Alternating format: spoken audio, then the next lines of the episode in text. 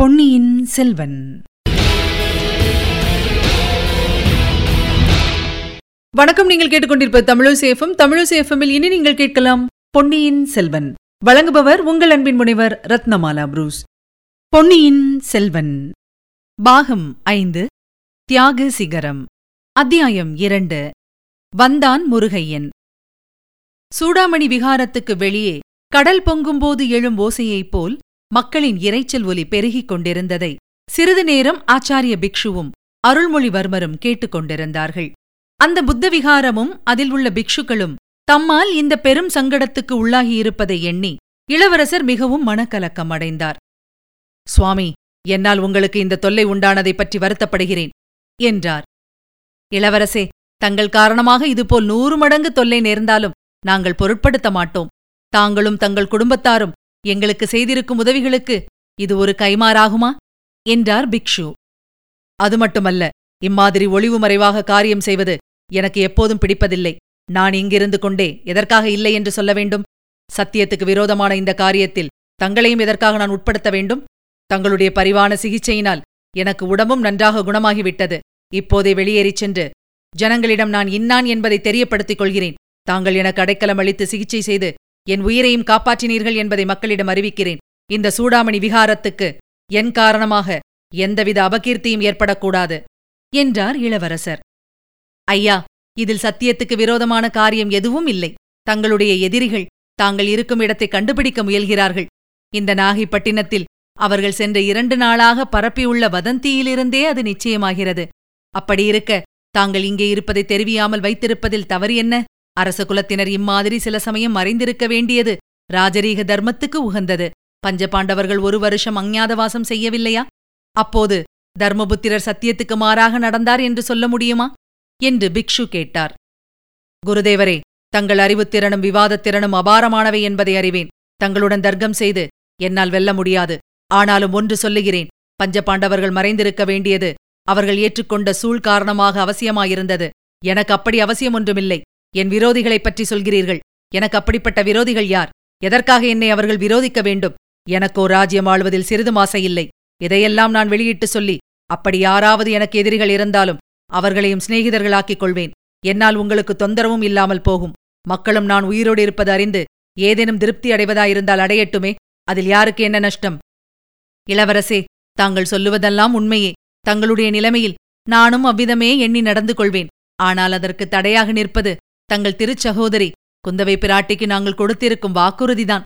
பழையாறு இளைய பிராட்டியைப் போன்ற அறிவிற் சிறந்த மாதரசி சோழகுலத்தில் தோன்றியதில்லை என்று தாங்களே பலமுறை சொல்லியிருக்கிறீர்கள். வேறு எந்த ராஜகுலத்திலும் தோன்றியதில்லை என்பது என் கருத்து.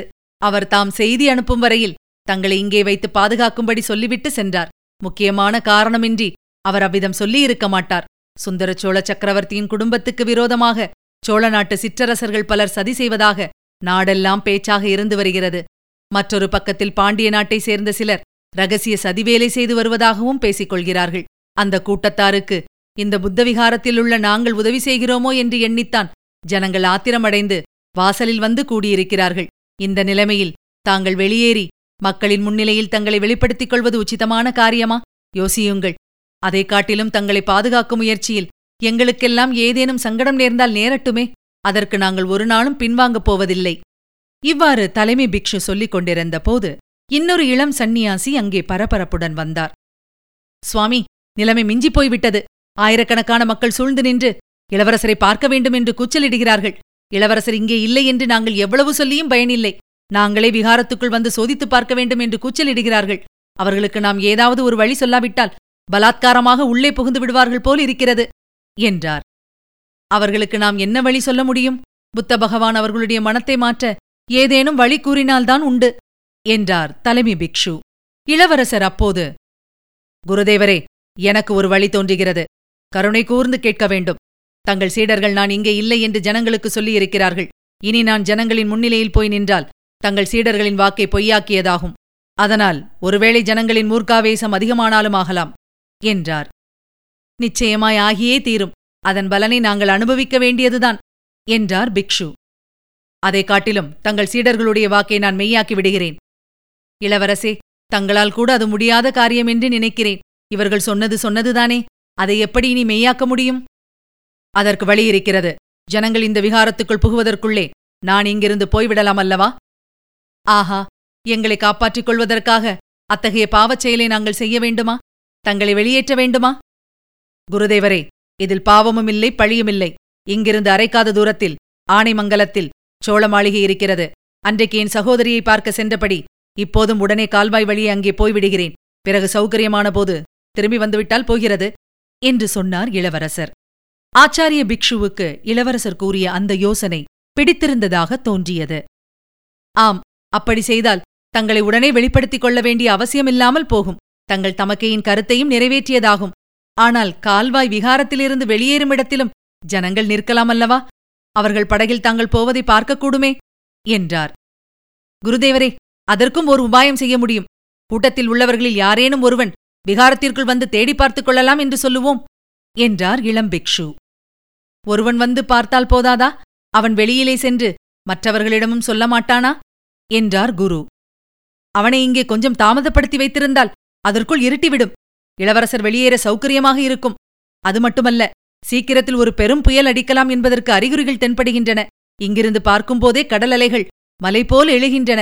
கடலின் ஆரவாரமும் அதிகமாகி வருகிறது. புத்த பகவானுடைய கருணை அப்படி இருக்கிறதோ என்னமோ. பெரும் புயல் அடித்து நம்முடைய இந்த சங்கடம் தீர வேண்டும் என்பது பகவானுடைய சித்தமோ என்னமோ? என்று கூறினார் இளம்பிக்ஷு அப்படியெல்லாம் சொல்ல வேண்டாம். நம்முடைய சங்கடம் தீர்வதற்காக கடல் கொந்தளித்து பெரும் புயல் வர வேண்டுமா? என்றார் குரு. சுவாமி தங்கள் சீடர் சொல்லும் வழியை பரீட்சித்துப் பார்க்கலாம் என்று எனக்கும் தோன்றுகிறது. உள்ளே ஒரு தனிமனிதன் மட்டும் வந்தால் ஒருவேளை அவனிடம் நான் பேசி அவன் மனத்தை மாற்றுவது சாத்தியமாகலாம் என்றார் இளவரசர். அந்த யோசனையும் என் மனத்தில் இருக்கிறது. இரண்டு தினங்களுக்கு முன்பு கோடிக்கரையிலிருந்து ஒரு படகோட்டியும் அவன் மனையாளும் விகாரத்தின் வாசலில் வந்து இளவரசரை பற்றி விசாரித்தார்கள். இளவரசர் இங்கேதான் இருக்க வேண்டும் என்று சொன்னார்கள். படகோட்டியின் மனையாள் பெருங்கூச்சல் போட்டாள். ஆஹா! அப்படிப்பட்ட படகோட்டியார்? அவன் பெயர் என்னவென்று தெரியுமா? என்றார் இளவரசர். ஆம் தன் பெயர் முருகையன் என்று சொன்னான். கோடிக்கரை தியாகவிடங்கர் மகன் என்று கூறினான். அவன் எனக்கு நன்கு தெரிந்தவன். என் விருப்பத்துக்கு விரோதமாக எதுவும் செய்ய மாட்டான். அவனை ஏன் என்னிடம் அழைத்து வரவில்லை? அவன் பெண்டாட்டியினால் நமது ரகசியத்தை காப்பாற்ற முடியாது என்று எண்ணினோம். இப்போது அவனும் அவன் மனையாளும் மக்கள் கூட்டத்தில் இருக்கிறார்கள். பழம் நழுவி பாலில் விழுந்தது போலாயிற்று. படகோட்டி முருகையனை மெதுவாக இங்கே அழைத்து வந்து விடுங்கள். நான் இட்ட கோட்டை அவன் தாண்டவே மாட்டான். இருட்டிய பிறகு திரும்பி வந்து அவனே என்னை படகிலேற்றி ஆனைமங்கலத்து சோழ மாளிகைக்கு அழைத்துப் போய்விடுவான் என்றார் இளவரசர். ஆச்சாரிய பிக்ஷு இளவரசரே இந்த காலத்தில் யாரையும் பூரணமாக நம்பிவிடுவதற்கில்லை. இந்த படகோட்டியும் அவனது மனையாளுந்தான் இரண்டு நாளாக இந்த பட்டினத்தில் தங்களைப் பற்றிய வதந்தியை பரப்பியிருக்க வேண்டும் என்று கருதுகிறேன். அப்படியே இருந்தாலும் அதனால் பாதகமில்லை. எப்படியும் யாரேனும் ஒருவனை விகாரத்துக்குள் அழைத்து வர வேண்டுமல்லவா? அவன் கொஞ்சம் பெண்டாட்டி சொல்லுகிறபடி ஆடுகின்றவன்தான் ஆனாலும் என் விருப்பத்துக்கு மாறாக மனையாள் சொல்வதை கூட கேட்க மாட்டான். முடியுமானால் அவனையே அழைத்துக் கொண்டு வாருங்கள் என்றார் இளவரசர். ஆச்சாரிய பிக்ஷுவின் சம்மதத்துடன் இளைய பிக்ஷு வெளியேறினார். அவர் சென்ற சிறிது நேரத்துக்கெல்லாம் பெரிய பிக்ஷு இளவரசே என் மனம் ஏனோ நிம்மதியாகவே இல்லை. நானும் வெளியிலே சென்று பார்த்து வருகிறேன். ஜனங்களுடைய மனோநிலை எப்படி இருக்கிறது என்பதை நேரில் அறிந்து வருகிறேன். என்னுடைய பிசகினால் இந்த புராதனமான சூடாமணி விகாரத்துக்கு கேடு வரக்கூடாது. தங்களுக்கும் தீங்கு எதுவும் நேரக்கூடாது. என்று சொல்லிவிட்டு வெளியே சென்றார். இதுவரை நீங்கள் கேட்டது பொன்னியின் செல்வன். வழங்கியவர் உங்கள் அன்பின் முனைவர் ரத்னமாலா புரூஸ். மீண்டும் அடுத்த அத்தியாயத்தில் சந்திக்கலாம். இணைந்திருங்கள் மகிழ்ந்திருங்கள்.